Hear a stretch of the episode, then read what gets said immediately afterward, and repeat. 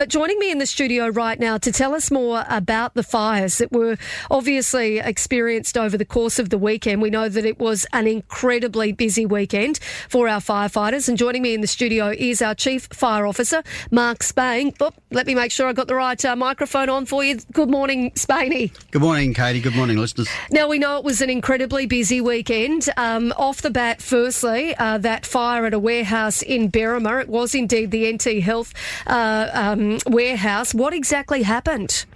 Yeah. Uh, as we acknowledged yesterday, um, was a fire ban day. Uh, we're on a shoulder day today. Yep. But uh, you can, as you can guess, fire ban day, we're all on heightened alert. And then uh, you get the phone call to come in to say you've got an industrial fire.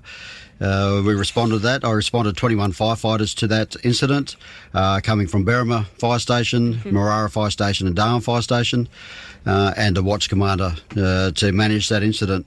So 21 firefighters needed. How long did it take you to get it under control? Uh, it didn't take too long to get under control. Our primary uh, objective, really, for that one was to protect assets around that building. We'd already the fire had already taken a really good hold on it. Uh, several really good attempts from our fire crews to get in there and knock it down. As soon as they got onto one, the other one flared up. So uh, we decided fairly early that that uh, structure was lost to the fire. So it was to protect other assets and other building industry around there to get it going. That fire will still smoulder for a couple of days. I'm just working with Dipple at the moment to get a big uh, earth moving equipment. We've got to pull down some walls so our fires can get in there and um, extinguish whatever's still burning. Okay, and is it pretty extensively damaged? It's a write-off. It's uh, it's absolutely a write-off, um, and it is to that. And saying just to put it into some perspective for um, uh, people of Darwin mm. is that a warehouse fire of that magnitude would probably have about 100 firefighters attend it if it was in another larger city or state.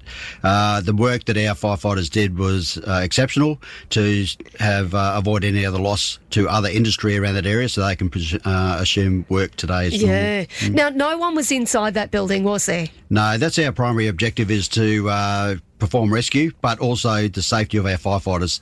So that fire was really getting up and going. Um, so once once that rescue is cleared, we will then protect all exposures, which it did that, and then we'll contain it to the uh, incident, and that's what our fireys did yesterday. And in terms of that area today, is uh, is it still closed off? What exactly is the situation? Yeah, that area will be closed off. As I said, that fire was still producing um, some toxic smoke from the product that was in the this thing. We're getting Dipple in today, as I said, to uh, assist us to help the fire investigators. We'll start pulling the walls down uh, as best we can, so we can put out any of the spot fires that are internally into the structure. Yeah, right it sounds like it was a, uh, a tough one to get under control. Um, yeah. Or, you know, I know that you guys obviously know exactly what you're doing, yeah. but a, a, big fire, no doubt about that. Yeah. Yeah, as, as, you can imagine, the product in there, we had vehicles in there, we had oxygen cylinders in there, they were popping off uh, later into the fire once they were uh, ruptured. Yep. And then we had all, all the all the products uh, for the hospitals there. And then we also know that there was, um, as you mentioned, obviously uh, the weather at the moment is causing us to, to be on, on alert for, for other fires outdoors. So to get that call yesterday must have been a bit of a, a shock, was it? Uh, yeah, being a, an emergency service or a fire service, um, this uh, part about the job is you just don't know what to expect, and when it comes, uh, we just have to respond to it.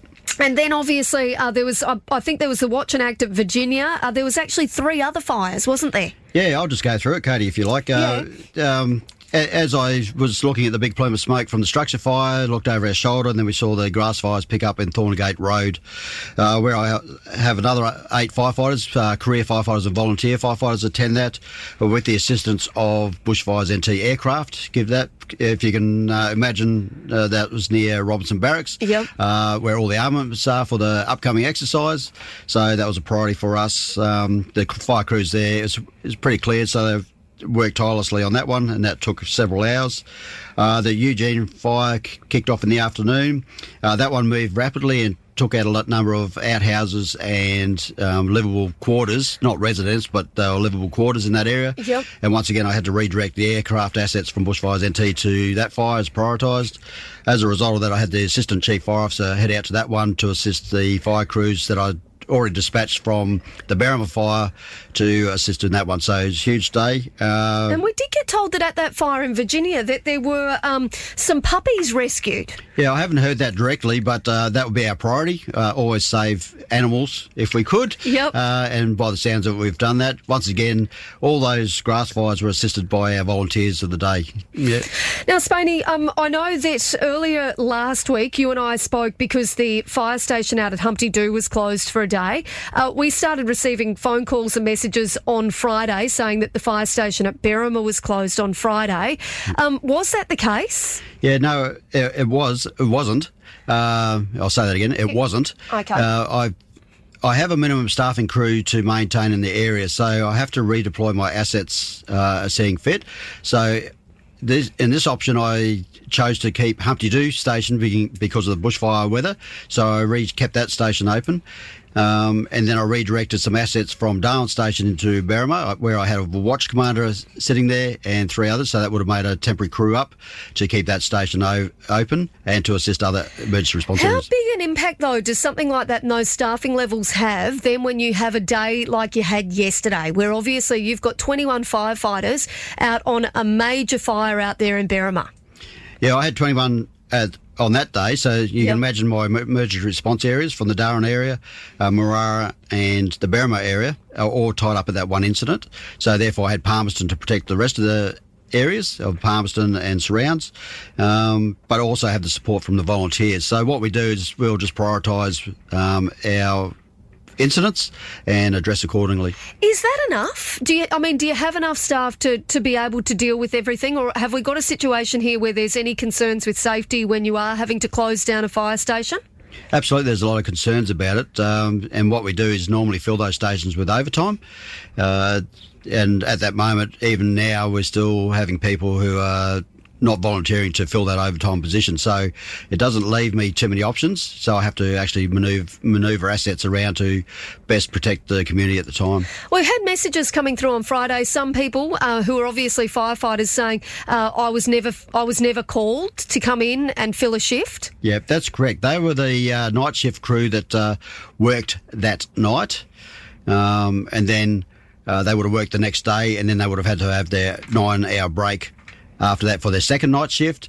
Um, at that time, it was looking like I was going to have 13, 14 vacancies of a 23 person shift. Uh, on the night shift, so some of those firefighters weren't called. I was able to man- uh, manoeuvre uh, crews around to keep all the stations open. Don't, didn't go under my minimum manning, uh, and to do that as it was, we still struggled to fill all shifts on that night shift. Um, so yes, I can't. I've just really have to manage fatigue levels. I already have a few firefighters and station officers who have actually um, worked above and beyond um, their capacity. They've exceeded 24 hours on some cases where I've just had to stand them down and give them a break. Yeah, look, I guess a lot of people listening are probably feeling a bit like me where they don't really know what the overtime's all about. They don't really know, you know, how you manage the fatigue levels and all that kind of thing. But what they'll be, you know, wondering is if the community is, is being put at risk in any way here. Um, are they due to people not filling those shifts? Yeah, as I said to you many times, Katie, uh, Darwin is a growing place. It's expanding about Coolalinga. I'm working closely with government in relation to addressing some of the issues around around this. Um, the growth, you know, we're looking at tourism, we're looking at uh, uh, big industry, so we need to grow with that. So that's that's a constant conversation I'm having with government. Um, eh, are we putting uh, people at risk. Uh, pretty much what I said yesterday is that if you live in the rural area, you really should have your bushfire survival plan in place. You should have your fire breaks in place by now. And, and definitely on a fire ban day, don't go using grinders, don't go slashing your block. That's far too late. Uh, so uh, there is a little bit of uh, resilience for people to uh, address in those areas that they want to live. But um, we'll always send assets to those. We can't send firefighters to every address. Uh, we only have finite resources to do work we, with. Do we have enough firefighters, or, or you know, what's going on here? Uh, well, as I said the other day, and I think I copped a barrage of text messages, but we are in the middle of uh, enterprise agreements between the United Workers Union, uh, Erina Early, uh, her group, and the OCP Commissioner for Public Employment. That's the four year negotiation. So um, read into what you will. So, I mean, have we got a situation where some people are not turning up to work because they want to get paid more?